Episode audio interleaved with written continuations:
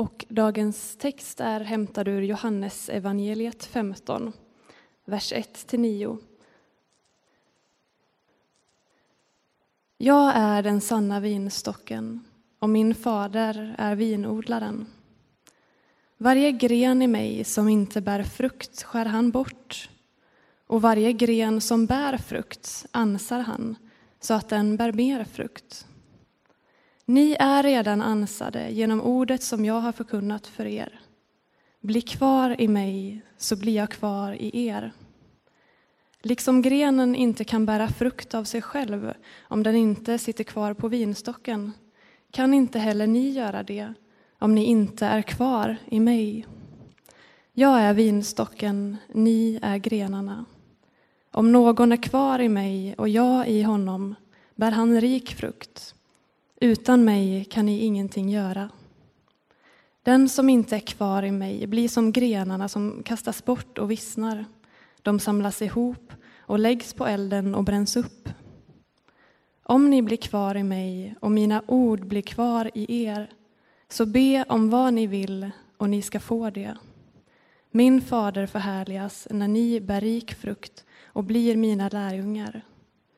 Liksom Fadern har älskat mig, så har jag älskat er.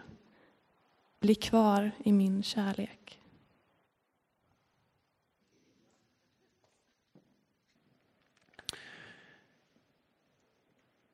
Dessa ord som Lina läste från Johannes 15, 1-9, det är Jesu sista ord innan han ska dö.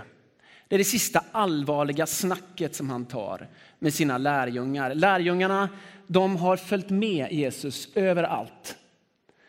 Tänk er ett scoutläger, fast i tre år. De har gjort allt tillsammans. Och nu ska Jesus lämna dem, i alla fall ett tag. Och han vill prata allvar. Och då betonar han att de ska bli kvar i honom. Och detta ska jag tala om, att bli kvar i Jesus och hur vi kan förstå det och varför det är viktigt och vad det kanske stöter in i i våra liv och i vår tanke. Men det är ett väldigt märkligt uttryck att bli kvar i. Och det är inte säkert att det är intuitivt för dig bli kvar i? Hur kan man bli kvar i någon? Speciellt någon som ska lämna en fysiskt.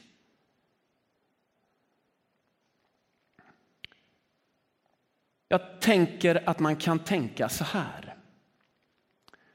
Om du håller på ett fotbollslag, då har du kanske aldrig träffat spelarna i laget. Du kanske inte ens har varit och sett dem live. Kanske bara sett dem på tv. Men du läser på. Och du kan spelarnas namn. Och när de förlorar, ett kval i Europa League till exempel, då kanske det gör ont i dig. Fastän du har en helt okej okay dag. Det gör inte ont i dig, men det gör ont i dig därför att du är så helt i dem. Och de är liksom i dig. Du är den tolfte spelaren. Det här känner ni igen, även ni som inte håller på eh, vissa lag. Eh, kanske inte ens bryr sig om sport, men en tv-serie funkar ju likadant. Va? Karaktärerna lever med och jag lever med dem. Eller den där deckaren som du har läst i sommar där du inte har kunnat släppa det när du har varit med din familj eller dina kompisar för att du undrar hur, vem var det nu? Du är i den och den är i dig. Jesus vill vara så nära. Han vill vara en sån vän som är så nära så att vi känner av vad han känner. Att vi gråter över det som han gråter över, gläder oss över det som han gläder sig. Och då måste vi göra precis som vilken supporter som helst. Får läsa på lite grann. Vem är det de har sålt och köpt? Alltså, vi behöver ta in ordet, säger Jesus. Vi behöver höra vad han säger. Vi behöver försöka leva som han vill att vi ska leva, det vill säga vi behöver försöka älska varandra och älska Gud och ta emot kärlek. Då kan vi bli kvar i honom och vara hans nära, nära vän.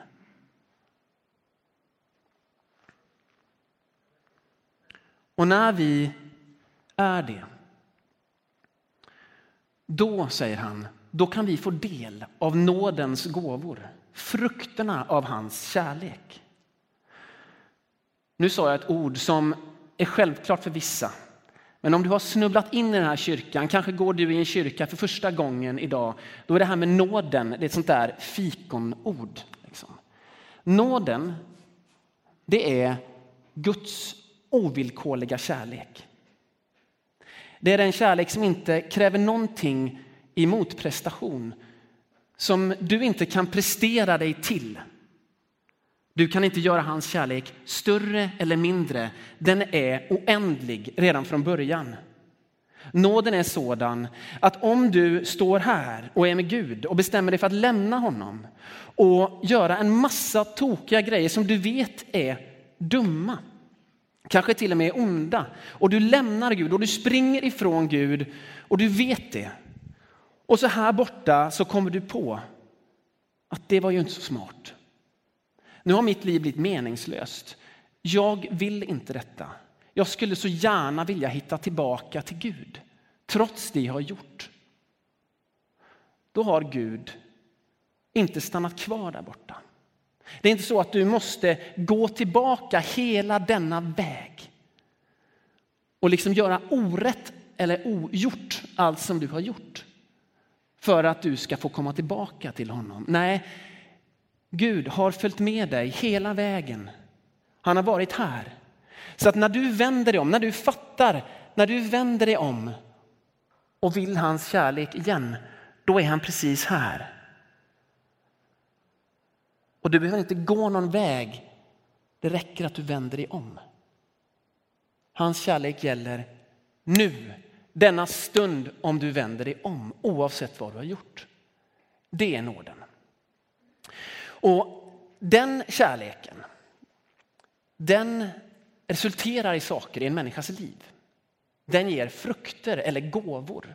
Och de gåvorna, de är inte bara det som vi ibland i kyrkan kallar för nådagåvor lite slarvigt. Och då tänker man på sådana saker som tungotal, profetia, undervisning, eh, helande eh, och olika sådana här gåvor som kan verka lite mer andliga. Utan allt som vi gör för Gud, all tjänst vi gör för Gud, den är en gåva.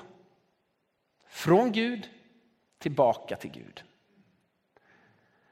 Och i, den, i det som Magnus läste i början av gudstjänsten, det lät som att det kom från honom, men det var Paulus som hade skrivit några av de orden i första Korintierbrevet, som är dagens läsning, försökte eh, briljera lite där. Ehm, det är helt okej. Okay. Med, med Guds ord så får man, man får briljera så mycket man kan.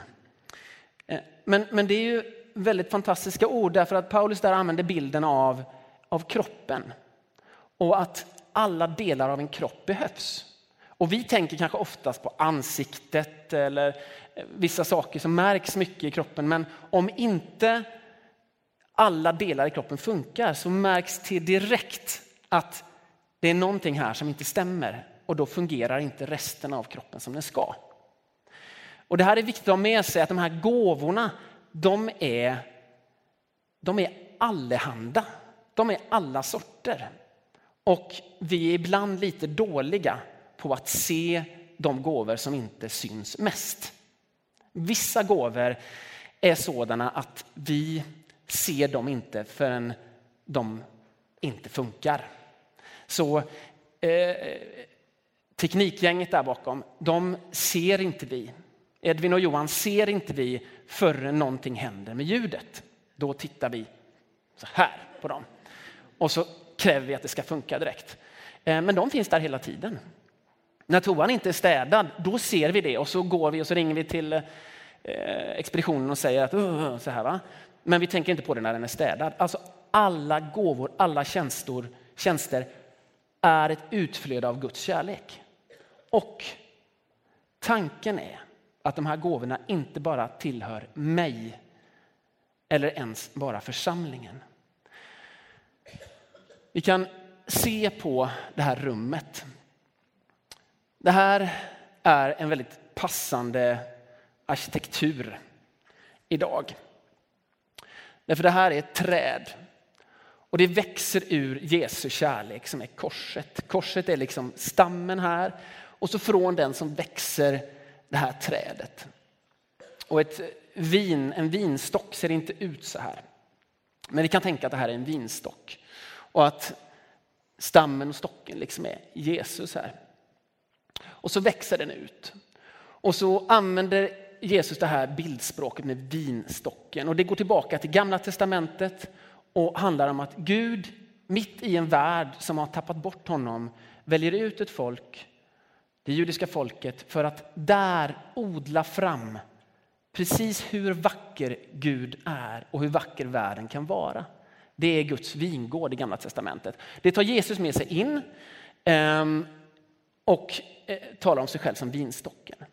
De gåvor som växer i vingården, de frukter som växer på vinstocken, nådens gåvor, de är till för hela världen.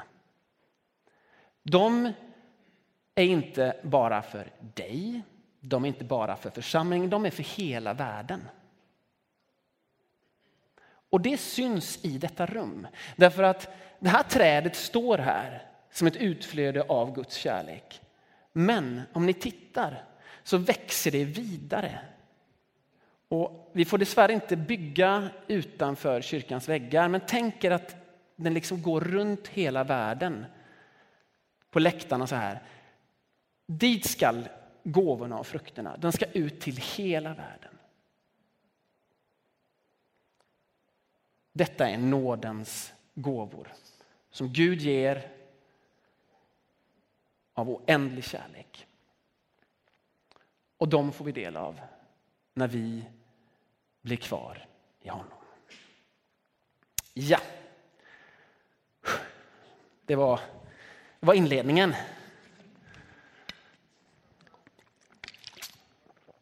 Nu ska jag tala om tre poänger i detta med att bli kvar i honom. Så att vi får del av hans frukter och också det problematiska, nämligen att han säger att om ni inte blir kvar i mig, då kan ni ingenting. Och då blir det faktiskt så att den gren som inte är kvar i honom torkar ut och bränns upp. Den första som jag vill säga det är att jag ser någonting spännande i den här texten som stöter in i mycket av det som finns i tiden. Och det är att Jesus använder det här odlingsspråket. Odlingar är inte vilda. Odlingar är ganska förutsägbara. Man sår och så växer det och så får man skörda. De är långsiktiga. En vinstock kräver tid på sig för att ge bra vindruvor. Men det finns en slags förutsägbarhet i den här odlingsbilden. En förutsägbarhet som jag tror vi behöver återerövra. Alltså Gud är faktiskt förutsägbar inom citationstecken. Guds livet är till viss del förutsägbart. Och när jag säger det så är det någonting i mig som liksom, mm, det skaver någonstans. Därför att det finns andra bilder som har präglat mig. Och det är en bild som till exempel Alice Teodorescu använde häromdagen i ett sommarprat. Hon inledde och avslutade med en dikt av Thomas Tranströmer. Det finns en glänta i skogen som bara kan hittas av den som kommit vilse. Ungefär så går den. Och det är så vackert. Det här oväntade. Det här att vi inte kan styra livet. Att vi med hennes ord ska liksom ha en total acceptans inför livets oförutsägbarhet. Och vi känner ju igen det och det är befriande att höra om det därför att livet inte går att styra. Därför att livet är oförutsägbart och vi stöter in i det för jämnan. Eller i varje fall förr eller senare. Att våra planer liksom går om intet. Guds vägar verkar inte vara våra vägar alltid. Hans vägar verkar vara outgrundliga, svårförståeliga. Det finns ju något väldigt bibliskt med den här gläntan. Alltså att Gud inte låter sig planeras. Att han är den mystiske, den store, den väldige. Och samtidigt så använder Jesus den här odlings, den här förutsägbara odlingsmetaforen. Och jag tror vi behöver det. Jag tror vi behöver det därför att det öppnar för en förväntan och en uthållighet. Att det inte bara är slump. Liksom. Att inte inrätta sitt liv bara som en promenad i skogen. Där man liksom nästan medvetet satsar på att komma lite vilse. Oj, här var det en glänta. Ja, men det är svårt att inrätta sitt liv så. Och jag tror inte det är tänkt, inte om vi ska ta Jesus på orden här, att vi ska inrätta vårt liv med Jesus på det sättet. Jag tror att det finns en odlingsaspekt i det kristna livet. Att vi ska förvänta oss, att vi ska försöka bli kvar i honom och förvänta oss att det kommer frukter. Det kan dröja ibland, men att om vi blir kvar i honom så ska vi också bära frukt. Att få förvänta sig det. Jag tror att vi behöver det, jag behöver det i varje fall, därför att det är jobbigt ibland att bli kvar. Trofasthet och uthållighet, det är jobbigt och då är det bra att veta att ja, men vi kan förvänta oss. Han har lovat, vi ska bära frukt. Det kommer.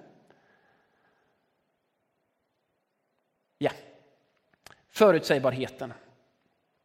Den andra poängen som jag tror är viktig, den eh, har att göra med den här. Det här är en traktor.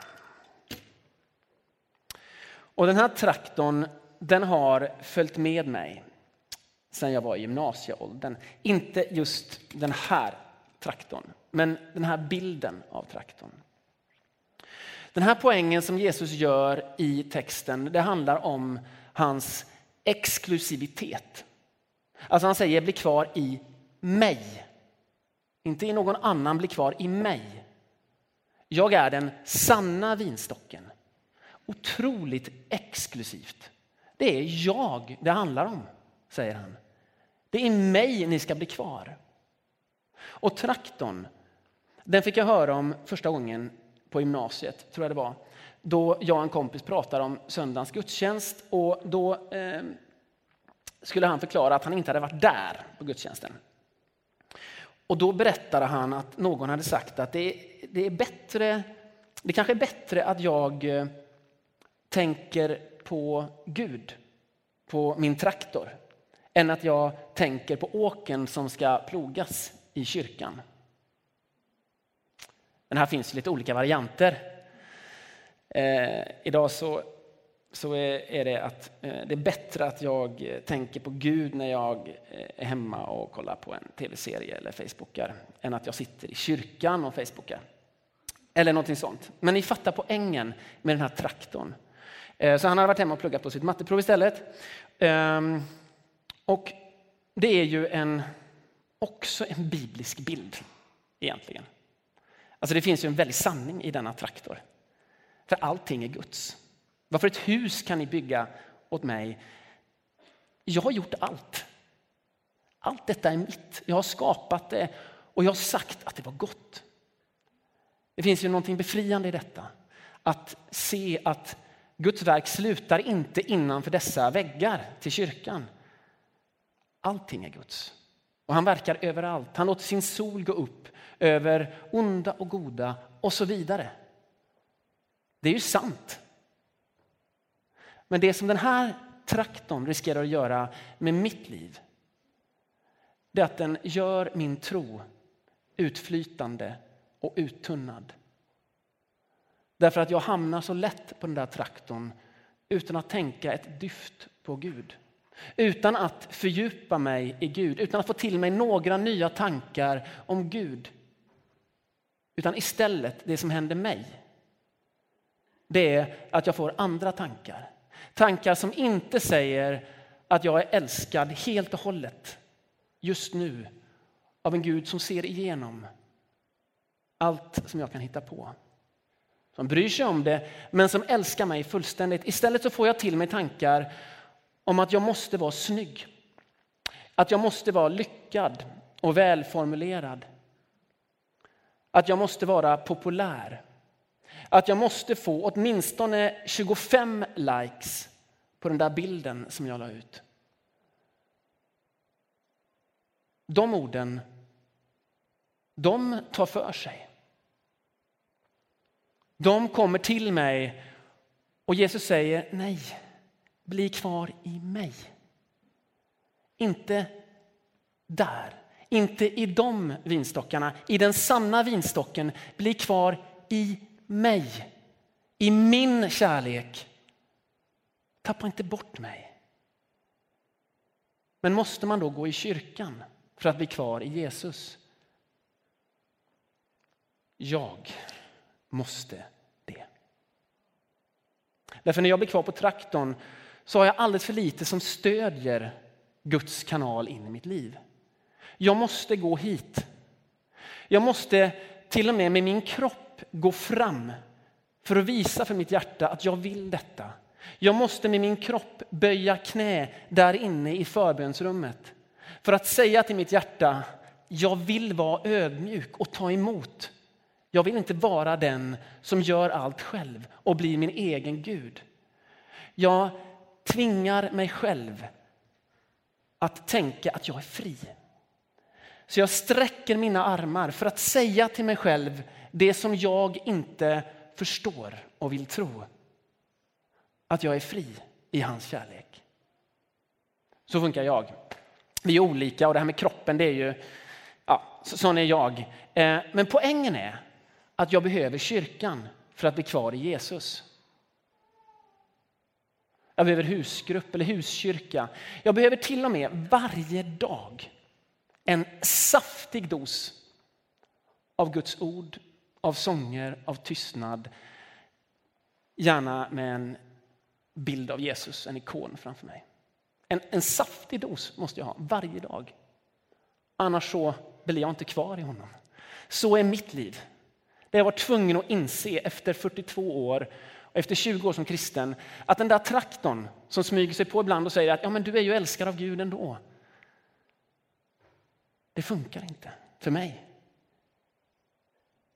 För mig måste, för mig måste det bli liksom på riktigt varje dag att orden kommer till mig. Att jag påminns igen och igen om de bud som jag ska hålla.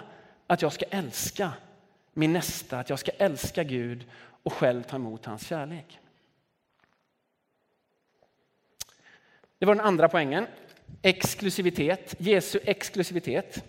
Och den har ju vissa, eh, vissa problem med sig. Därför att eh, man kan ju höra detta och tänka, okej, okay, så att jag måste bli medlem i Saron. Det är det du säger. För att bli kvar i Jesus. Och så har du liksom Jesu och Bibeln med dig att du, ska, du måste bli medlem i Saron. Ja, men så är det ju inte säkert. Jag berättar om hur jag blir kvar i Jesus. Och jag tror att kyrkan ska ha den här rollen. Men jag vet också att det är så att ingen enskild kyrka har patent på Gud. Ingen kyrka äger Jesus. Och dessvärre är det ju så, som vissa av er vet, att kyrkan ibland kan stå i vägen. Enskilda kyrkor kan stå i vägen för Jesus. Att någon för att bli kvar i Jesus faktiskt måste lämna en kyrka. Så kan det också vara. Så det är, man ska inte göra det för lätt här, men för mig är det så. Jag måste, jag måste ha en kyrka att gå till. En gemenskap där Guds ord blir, kommer till mig.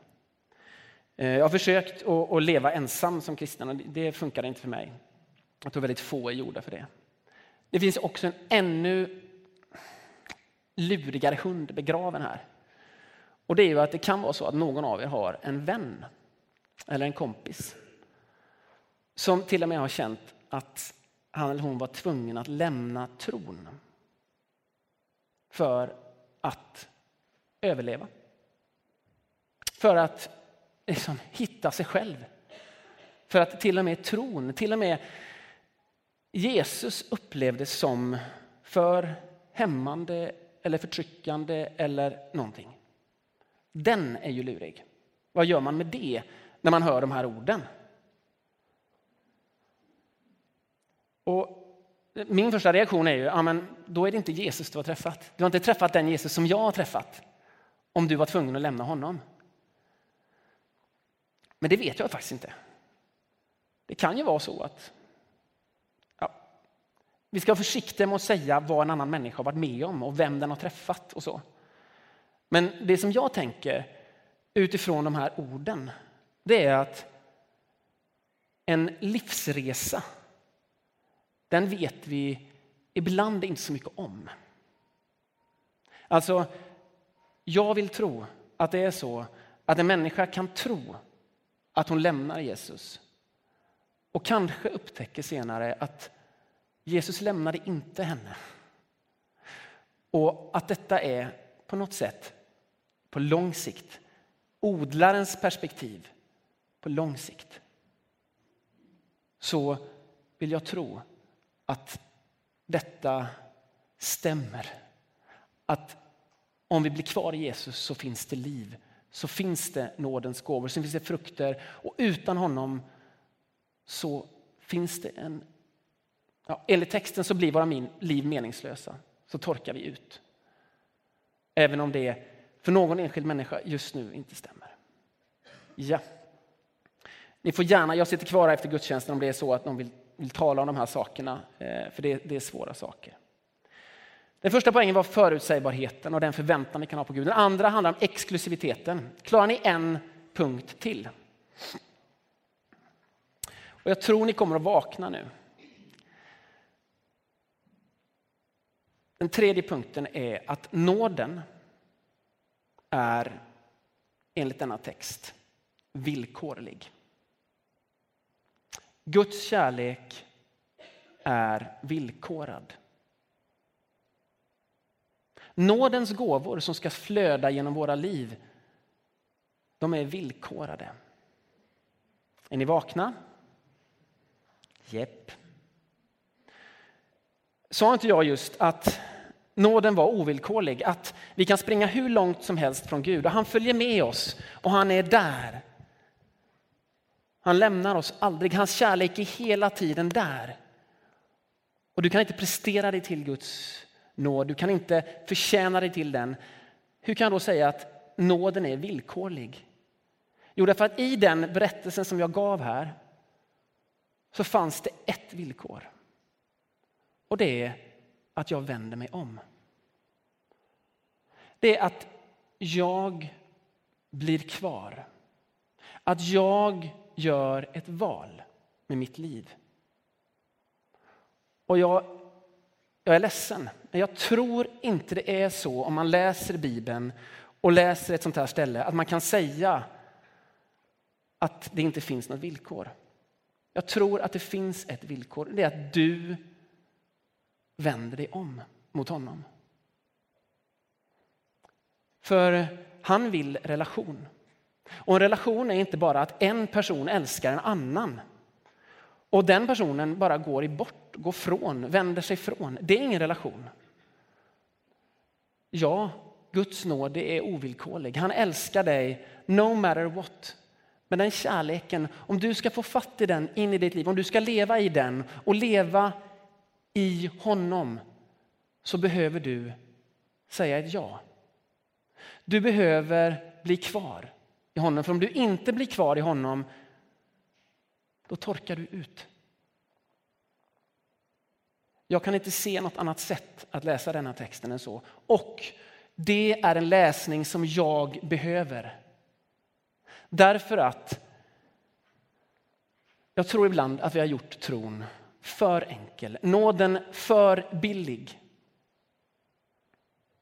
Vi har varit så måna om att betona Guds oändliga kärlek att vi har glömt bort vårt val och vad vi gör. Och det arbete som ligger i att stå kvar vid ett sådant val? Nej, Gud är ingen prestation. Och det ska vi vakna på. När vi försöker liksom bli bättre kristna genom att memorera mer bibeltexter. Jag älskar att memorera bibeltexter. Men om vi tror att vi därmed liksom förtjänar mer kärlek från Gud så är det inte så. Men om vi i vår tro och vårt liv med Gud, om vi stöter in i problem, om vi stöter in i det som är jobbigt och då tänker, ja ja, den kristna tron är ju inte prestation, det är ju relation. Så att det här, är nog inte, det här har nog inte med Gud att göra. För nu blev det jobbigt. Då tror jag att då har nåden blivit för billig. Att bli kvar i honom, det är ett val. Och ett val, det kostar oftast någonting.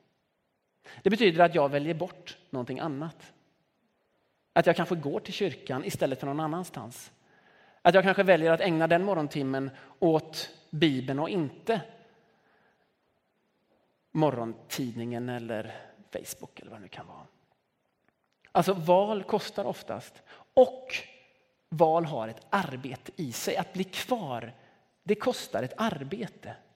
Just därför att Gud är relation. Har någon av er haft en relation på riktigt? En sån där relation där man verkligen lär känna varandra, där man kommer igenom kriser, där man blir ännu mer i varandra. Har någon av er haft en sån som inte har kostat arbete? Det är ingen som sträcker upp sin hand. Det känns ju skönt. Nej, för jag tror inte på det. Jag tror att det är en chimär och jag tror att det är en farlig chimär och att det är en chimär som allt för mycket av vår massmedia lär oss. Och som i värsta fall kyrkan också lär oss. För nåden är ovillkorlig. Den är billig. Men relation på riktigt kostar. För det som ska fram i oss, det är guld. Det som ska fram i oss, det är mogna ädla frukter. Och det vet alla, att ett vinträd som släpps fritt, det växer helt ohejdat, helt ohämmat.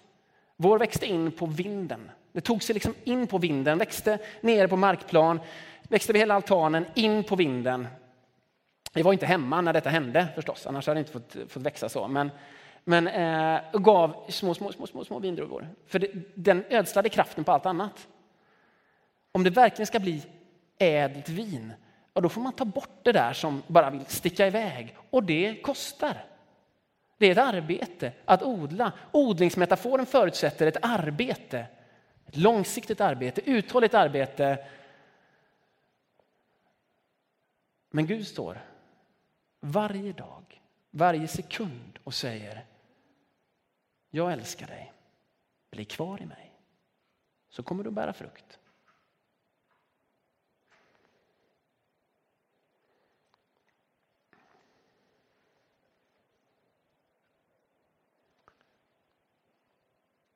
En slags förutsägbarhet hos Gud och Gudslivet. En exklusivitet. Det handlar om Jesus, inte traktorn. Och så detta sista, att det finns ett villkor. Och det är ditt ja. Och det kan kosta. Och det är helt okej. Okay.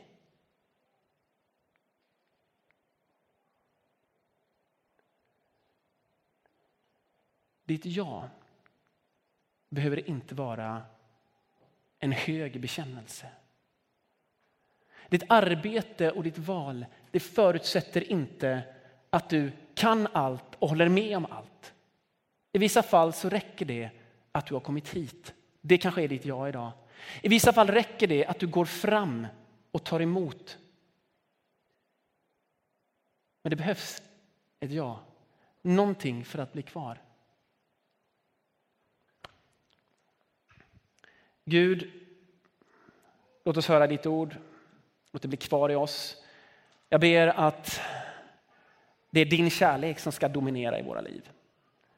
Och att om det dyker upp ångest, att den ångesten inte är från dig, utan det som finns från dig, det erbjudandet som kan ge en viss tyngd i våra liv. Som kan innebära att vi måste bli vuxna och säga ett ja.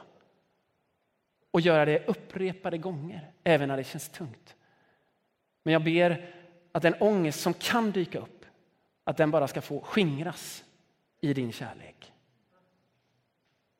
Tack för den. Amen.